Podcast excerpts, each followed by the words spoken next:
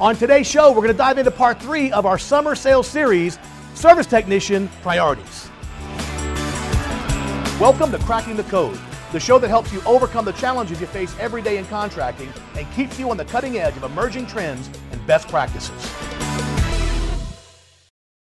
Welcome to the audio version of Cracking the Code. Now, this was originally a video show, so if you hear us talking about something related to an image or any other visual element, you can see what we're talking about by going over to egia.org slash show and see what we're doing there in cracking the code. Thanks for listening. Let's get started. Over the last couple of weeks, we've been talking about this summer sales series. We've been talking about pricing and CSR skills. Today, we're going to talk about the importance during the summertime of driving your service agreement base and also making sure that your people are really good at the repair versus replace conversation. You know, we go into a house, we have an opportunity to fix a furnace or to fix an air conditioner, I guess an air conditioner for the summertime, but we want to turn that to a lead whenever it's appropriate for the homeowner, right? We never want to do it when it's not appropriate, but if it's an older piece of equipment and there's a significant, you know, repair, we want to at least give the homeowner that option. So let's join Gary Elekes as he discusses delivering the wow experience for service technicians.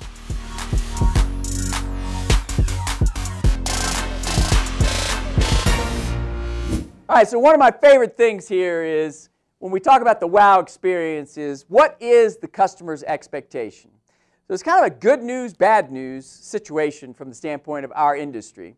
Not a lot of people are expecting us to actually be very good at our work. The truth of the matter is, is that people think the trades are really pretty lousy at what we do. If you think of the whole idea of the plumber and the butt crack industry, and you think of the HVAC guy, he's going to damage my property. In fact, years ago there was a study done and the number one thing that people said about contractors is they were going to be late and they were going to waste my time during the day. Keep that in mind because that's one of the key factors in delivering a wow experience is expediency. The second thing that that survey said is you're probably going to damage my property, which is why we don't park on the driveway because as soon as you pull into the driveway, the first thing that runs through my mind is that machine that you're driving is probably a little bit older it probably has been maintained. You're probably going to drip transmission fluid or oil on my beautiful new driveway. And whether that's true or false, it's irrelevant because my emotional state as a consumer has now been impacted by a behavior pattern which could have been avoided, as in don't park on the driveway. So, what we want to be able to do is we want to ask ourselves the question well, if the consumer sees us as low, which they do as trades, as a general rule, this is a general experience rule, not uh, you know, universal. So clearly, most of the companies probably watching this video are very serious about their customer service, so you probably wouldn't be a member of Contractor University, and you probably wouldn't be training your organization watching this particular video. That being said, what you need to do is you need to say, well, how do I create a level of expectation for the consumer uh, that's there and I exceed that so it feels high? So if my expectation as a consumer when I go into Starbucks and I buy a cup of coffee. Now, I'm paying extra money for a Starbucks cup of coffee. And they always ask me, what name should I put on that cup of coffee? And I always say, yeah, you can put the G Man on there. And uh, because there's other people with the name Gary, so I always say G Man because sometimes they mix things up. So whenever I get done and I'm standing in line over here waiting for my cup of coffee, I wait for them to call my name. And so they don't. And when they don't, I'm disappointed. And that may seem trivial uh, to many of you, but the question is well, why did you ask me for my name? And there was a business process attached to that, which the Starbucks people have figured out. The most important uh, word in the English language to most people emotionally is their name. So when they say, you know, triple grande, non fat, no whip mocha for G Man, I'm excited about that. I get all fired up about that. I'm like, I just spent $5.50 for a cup of coffee, and I actually feel good about the fact that I did that. Now, if you're my father and you're going, why are you spending $5.50 for a cup of coffee? You know, this is a good Depression era guy, grew up in the old school. He makes his own coffee. He's still got his Navy coffee, you know, little container that he has, the thing from like 1942. And that's how he makes his coffee. And he's like, I understand why you would go pay $5.50 for a cup of coffee. And the answer is because the coffee tastes better. I like their coffee. I like the strong brew. I like the fact that their espresso shots are heavy and it meets and exceeds my expectations. So I'm willing to pay more money for that cup of coffee. Now, that's very important psychologically. So the expectation that the coffee meets the deliverable Starbucks is wonderful at that because they've got a barista, they've got a technology, they've got a machine, they buy their cup of coffee, they produce that expectation. Yet, they miss the expectation oftentimes, even this morning when I wrote G Man on the cup of coffee, or they wrote G Man on the cup of coffee, and I was waiting for them to say, G Man! And they don't say G Man, and so I'm a little disappointed by that. So the $5.50 doesn't feel as good to me because they've got an operational process that I know and expect, and they haven't met the basic expectation. So the lessons are crystal clear.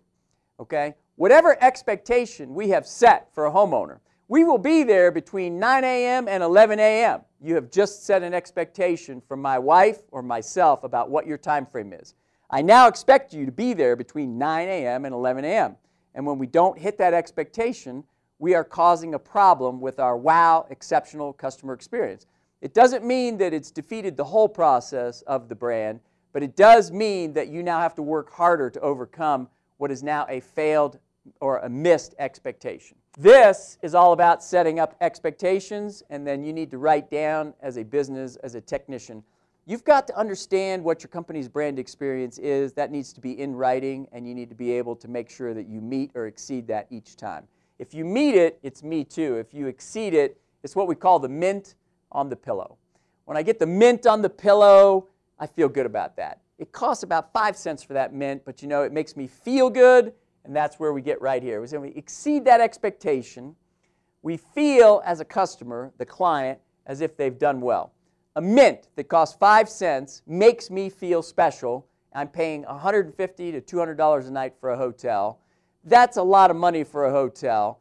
It's a Me Too process because there's lots of hotels that can produce a hotel room, but there's only a few of them that actually give me the mint on the pillow or there's a nice handwritten note from you know, the people that are doing the service inside of the linens.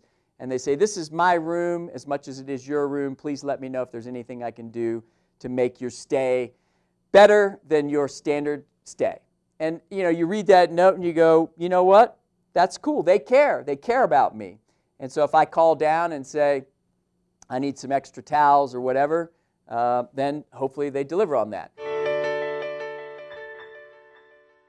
You know, as Gary said, that we got to make sure we got to deliver overwhelming service, right? A huge value proposition to make sure that our people, our company stands out from the competition. In this next video, Gary is going to talk about the importance of selling service agreements, and then we're going to move right into making sure that we have the repair versus replace conversation. All right, so repair versus replace conversation. First thing that we need to talk about is we have two basic rules that we use. Now, I'm not suggesting that you should have two rules. I'm suggesting that this is a framework by which you might want to consider how you approach repair versus replace with your service group. Meaning that I have all my service technicians here and we're having a conversation. And a lot of the guys are gifted and they're just very good at communications and they are able to you know, talk to people and they can relate. And then I have another group of guys that they'd probably rather not do that. They'd rather just repair the system and move on and they're okay with that. And then we've got some of that group that's in between. The thing of the, the, the problem that we occur is, is that if we're not educating the customer about what's really happening with the system, and I find out later that that's a problem, meaning that we had a, a, a secondary or a tertiary problem later. The, the, even though the technician did his job well, and we thought we were doing the right thing at the technician level, what we end up with is a customer complaint. The customer is yelling at us and yelling at the service manager later saying, hey, your guy was just here. Why didn't he tell me about that? Why didn't he give me the option? And the answer is, well, he probably should have because he probably wasn't comfortable communicating. He wasn't trained we didn't do a good job of putting him in a position to understand that. And that's why we want to avoid that situation. That's why we've created these rules. So the first rule is what we call the 4K rule. It's rule number one. And 4K simply stands for the principle that it's 4,000. 4,000 is the value amount when we take the age of the equipment, okay, the age of the equipment. So just think about a 10-year-old piece of equipment here. So let's just for a moment say that that unit is 10 years old. Now, everybody in the trade knows that if the machine's 10 years old, it's probably out of its existing warranty package, even with an extended warranty, it, you know, assuming that it's at least 10. And so we're going to multiply that times the repair cost. So let's assume that today's repair cost was $400. Again, these are arbitrary, fictitious numbers. Well, 10 times 400 is equal 4,000. And so this becomes a trackable opportunity for our company and yours in this case that this is a legitimate repair versus replace conversation. So we would say this is a clean opportunity whether we sell something or not. If we don't, then we're 0 for 1. If we do, then we're 1 for 1. So we're going to treat anything that's a 4K, meaning price of the repair times the age of the equipment, that's $4,000 or greater, we're going to say that was a very good, clean opportunity for us, and we're going to track that as a success pattern, good, bad, or indifferent. You know, this repair versus replace conversation is really, really important. But here's the reality. I understand that a lot of times for service technicians, you know, it's hard to open the subject of replacing the system. After all, your homeowner got up uh, this morning, the air conditioner wasn't working, and in their mind, it's going to be a three or four hundred dollar problem. Now, here you are a couple of hours later telling them the system might need to be replaced. That could be a very difficult conversation. So here's what I want to recommend that you do. When you begin to open that subject with your, with your homeowner, simply say something like this. You know, Mr. Homeowner, I know you didn't wake up this morning planning on replacing your air conditioning system, did you? They're going to say, no, of course not. Well, let me ask you this. Given the fact that it's 15 years old, even if you don't replace it now, do you think it might replace it in the next five years?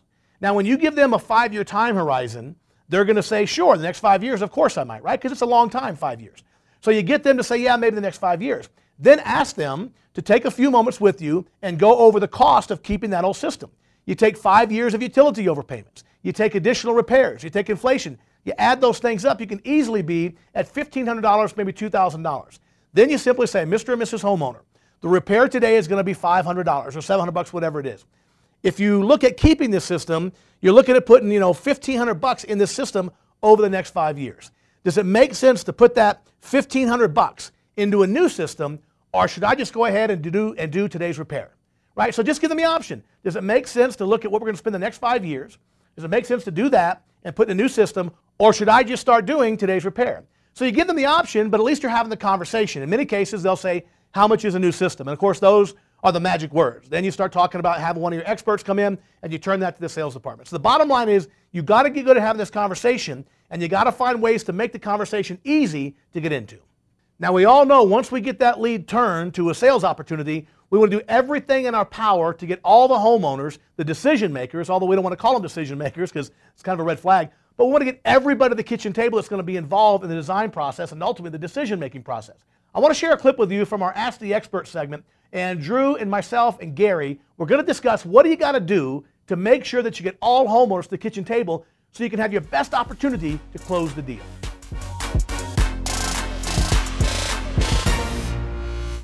Well, uh, as usual, that's a great question. Good morning, uh, afternoon, Drew, Gary. Uh, Gary, you're not an Ohio State fan, are you? Flashing the red. Uh, and good morning to you, Toby, as well.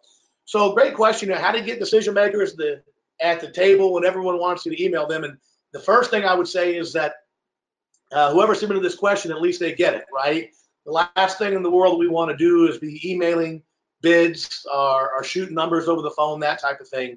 And so what I would say is that, you know, we, we want to kind of take the question back a little bit before we're even in the house and trying to get people the kitchen table because it really begins even before that with the lead coordination process and having kind of a focused, you know, uh, cohesive effort to get both, both homeowners there from the very, very beginning. So the conversation should start obviously when that homeowner calls in.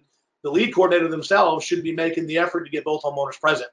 And oftentimes, a couple of ways that we have always done this. Uh, number one, I think it's important to explain to the homeowner why it's important for them uh, to have all the homeowners present if at all possible.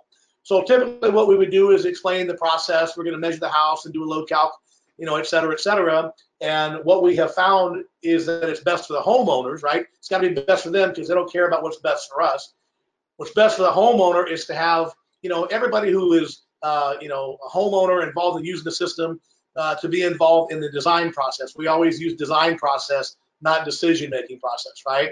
Uh, we want to create the uh, the expectation that you know this is a pretty complex process. It's not as simple as plugging in a refrigerator. And you know, the the effectiveness of the system, as we all know, has a lot to do with the design and the installation of the system.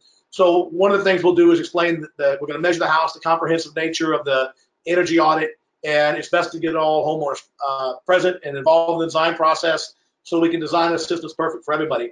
One of the other things that we always did uh, when we were struggling with this is you can assign a value to a load calculation. I don't think it's uncommon uh, that you could set a value of $199 for a heat gain, heat loss calculation. So we would tell people, you know, it's, it's recommended by Department of Energy to do this heat gain, heat loss calculation. Uh, typically, we charge $199 for that fee, but it's so important that it's done uh, for you that you know if we could get all the homeowners involved in the design process, we'll waive that fee, right? So now they at least have some value associated to to, to being there. So you know, step one is kind of starting at the lead coordination process and getting in the, in the house. But you know, then when I go on the lead, it's up to me to make sure I've got a situation, you know, that's uh, has an opportunity for me to close. So even though the lead coordinator may have done a perfect job, it's not uncommon. People will forget, or maybe they they tell the lead coordinator both people will be there, and then somebody's not there. So now when I get in the house, I've got to do everything in my power. And one of the things that I'll do, most companies or many companies at least, are offering some type of risk reversal guarantee. What I mean by that is, you know, use the system for a year, two years, whatever. If you're not happy with it, we can't fix it. We'll buy it back. So we'll kind of use that and say, you know, let, us say, for example, I'm at the kitchen table and mom's there in the house, but she won't come sit down. Uh, we can just simply, you know, explain to the homeowner, you know, we, in addition to a series of very comprehensive guarantees designed to protect you, the homeowner, one of them is our buy it back guarantee or test drive or whatever you call it. And what that means is this system will be designed to be uh, make everybody happy and it will operate properly. If it's not, then you have the option of having the system removed and we would refund your money. So, you know, obviously, you know, because your wife is part owner of the house, you know, we don't want to design a system that you love and that she hates because then we find ourselves pulling the system back out six months down the line. To avoid that, we just found it's best for the homeowners if we're all involved in the design process, right? And, and, and still, you know, we give that effort, it may not work. Then you know, there's a point in the presentation which I refer to as, uh, you know, kind of the intention statement. And the intention statement is kind of like, like a trial close a little bit, you know. That's the question where we ask, you know, could you let me know today whether or not we're a good fit? If I'm sitting right there and, and I got the husband there, he's a one legger, and he tells me, no, I, I couldn't let you know today. I've got to talk to my wife tonight. He's giving you a flashing red neon light that there's no closing opportunity. Now it's up to me to find uh, uh, an effective way, a graceful way to exit the situation and try to get her involved uh, when I come back a second time. So typically what I will do if I've already got my measurements of the house, I'll say, well, Mr. Homeowner, I've, uh, because the homeowner won't know that, you know, I don't do it this way every time. They don't know I'm doing anything different. But if I get that red light, the intention statement, I'll simply say, you know, Mr. Homeowner, I've got all my measurements from your house. What I want to do is to go back to my office, do my load calculations as it, you know, re- uh, required or uh, suggested by the Department of Energy. And uh, I've also got some questions about your install. And what I'd like to do is to come back and share this information with you and ideally get your wife involved in the design process because again, we want this system to be just perfect for her as well. So if I spent maybe a half an hour or an hour with uh, with the person I'm with, you know, I've got a little better relationship than I had when I first got there or the lead coordinator had when they first called in. So now I got a better shot maybe of the homeowner wanting to kind of help me out here and to get everybody together. If you've got a great relationship, I was just on a lead a couple weeks ago. Uh, this situation uh, happened, and uh, the guy's like, "No, just give me the information, and you know, I'll, I'll, give it to my wife." Well, I had already been in the house, measuring the house in the attic, and talking to him for about an hour, so I had a pretty good relationship with the guy. And I just said, uh, his name was Jesse. I said, Jesse, here's the thing: we've been together for an hour, and how do you feel about my company? He goes, Well, so far so good, blah blah blah. I said, Well, here's the thing there's a big difference between knowing my company well enough to want to buy it and knowing it well enough to sell it to your wife. So what I'd like to do is at least hope that I've earned the right just to give me the chance to present to your wife so I can have a fair shot to earn your business. And he like he completely understood that. He goes, No, I get it, you know, because I had an hour relationship with the guy. He wanted to help me out at that point. We had a great relationship. He goes, Great, let me and he made it said schedule a follow-up appointment. So you got to kind of earn the right uh, when it's not an ideal situation and and then appeal to their you know their their sense of decency. Like you know, Mr. Homeowner, I mean, just give me a chance to talk with her. You know how important it is for me to have a shot if I'm going to earn your business. If you've got a good relationship, that will sometimes work. Sometimes the guy will say, I don't give a rat's patoot what the deal is. This is your one chance. Do your presentation, give me a number, and get the heck out. Well, then all you can do is the best you can do. So again, there, there's several steps along the process, all of them designed to get us in a better situation uh, for potential close by having all the homeowners present. Uh, because as the question conveys, the last thing we want to do is be emailing a proposal because they're just too busy. So we got to do everything in our power, you know, to, to make that difficult for them to do. And so I, I couldn't help but notice Drew shaking his head. And as a guy who's been selling this stuff in homes for 30 years, uh, really curious, Drew, to, to get your perspective on that as well. Uh, thank you, Weldon, and, and great stuff. I mean, uh, you're spot on. You know, talking about exactly the things that we talk about as well in the training, and that's you know, I want to make sure that we direct people, to, you know, to get to the live training. You know, we can not only do we go into this conversation in depth uh, in the training, in the sales training class, but at both levels, both the uh, introductory level and the advanced level classes that we're teaching. Um, but we can have an opportunity there to role play a little bit more. And and you, you, try to get into that a little bit you know here on the call. But because because it's a, it's a topic that's really it's kind of tough to explain. It's actually better to to kind of role play it a little, little bit. And and and so i want to just highlight a couple things weldon said. Number one you, obviously it starts on the call uh, you know, with your sales coordinator lead taker there uh, number one. But number two then obviously he said most importantly there it's your it's your job as a sales coordinator a salesperson excuse me your comfort advisor to earn the right you know once you're in the home and the way you earn the right is building that trust and confidence and credibility in the home. And you want to build that relationship so much and the value and the interest and the intrigue so much that if, as Weldon said, if this is in essence a two call close process, that you have the you have earned the right, but not just the right. You you've positioned yourself at such a point where this person who you're talking with, husband or wife, is so interested and so intrigued and they they want their significant other to be involved in this process with them to truly understand it because you've you've done things on a call you've asked things on a call you've measured things on a call you've looked at things you've gone into areas of the home where no one else has even, even ventured to travel and, and so they, are actually uh, they should be intrigued by you know, by what you do. And by that i mean it's your job to teach the customer how to buy and where value resides. I taught a class last week and what i said to the group is the reason customers comparison shop is because salespeople comparison sell. And the customer thinks that they can go out there and compare apples to apples and get three quotes like they do on the car and the appliances and the trucks and uh, you know the computers and uh, advisors they comparison shop. And it's our job as comfort advisors to teach them the dangers of that and that this is not something that truly can be comparison shopped. And so we lead with intention uh, to make sure, like Weldon said, that we want to fit everybody's needs uh, and address everybody's you know concerns through the thought process. And, and so during the, the process, I will ask questions of the husband or the wife, and I'll say, you know, I'll say to the husband, so I know you obviously probably like the temperature set at, at, at one setting. How, how does your wife feel about that? You know, how does your wife feel about the comfort level in the in the kitchen, uh, or, or you know, or in the bedroom or in the family room. You know, I notice you probably back here watching sports or you know movies or something like that. But is you know your wife and kids typically wear blankets, you know, have blankets on, or you know you you typically adding clothing or somebody take you know removing clothing during the summer, you know, so forth and so on. And and you try and paint scenarios in which they have to think of this other person, and they probably don't really know you know truly know the answers. And so you're kind of eliciting them to think that, okay, I better get this other person actively engaged in this process. And then the last thing I want to uh, kind of talk about is if in fact you find yourself in the process of having to email customers, how do you handle that? Because the question is set up in such a way that this is our head trash more often than not. You know, if we basically say that we think customers are too busy, it's because we allow ourselves to think that. And and you know everybody says that that's what you know they want to do. So you know setting the process up you know with intention that this is how we set up how we do our process. And so we come in the house we measure things we ask questions and then you know we go through uh, findings and options with you, uh, with you and whoever else is involved in the design process so forth and so on. And then if you find yourself at the end of this where you have to email it and, and this could be for somebody who's a snowbird maybe they're here in Pennsylvania, but they, they're they're wintering down in Florida, for example, uh, or or somebody's on deployment in Afghanistan or something like that.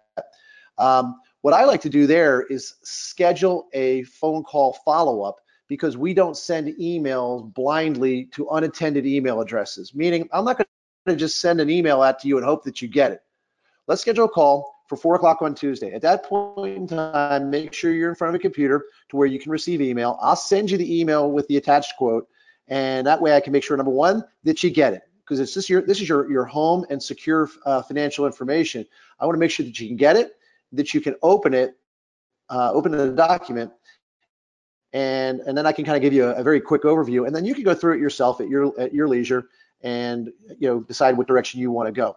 This way, you've made sure that your document has been received, that they in fact can open it, and that if there's any questions, you're on the phone at least to respond to them.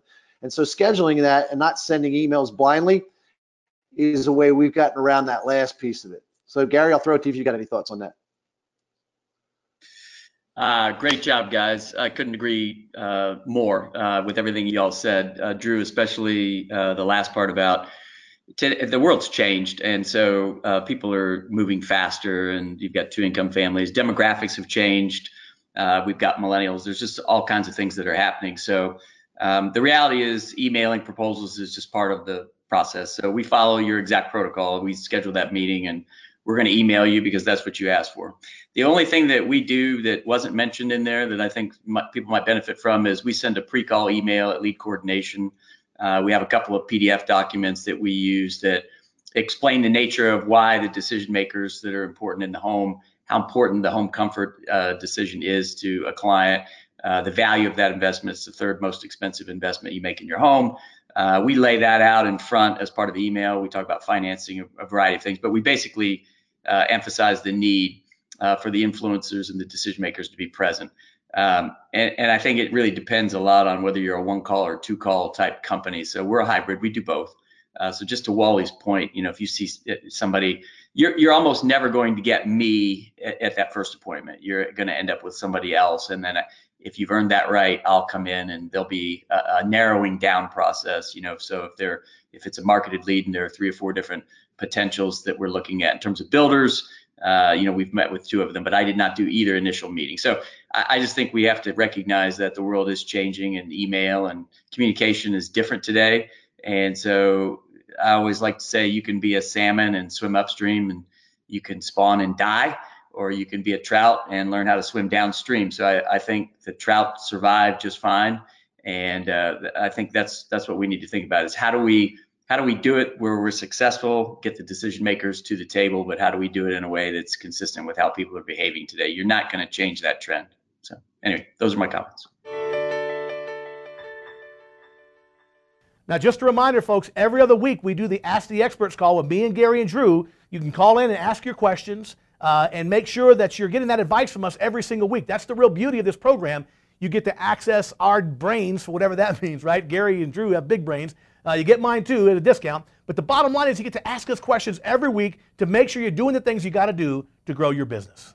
Well, folks, that's our show this week. We appreciate you joining us. Make sure that you're selling service agreements. Make sure that you're having effective, you know, repair versus replace conversations, and make sure you're delivering that wow experience. Be sure and join us next week for our final session on the Summer Sales Series. Have a great week, everybody. We'll see you soon. Bye bye for now.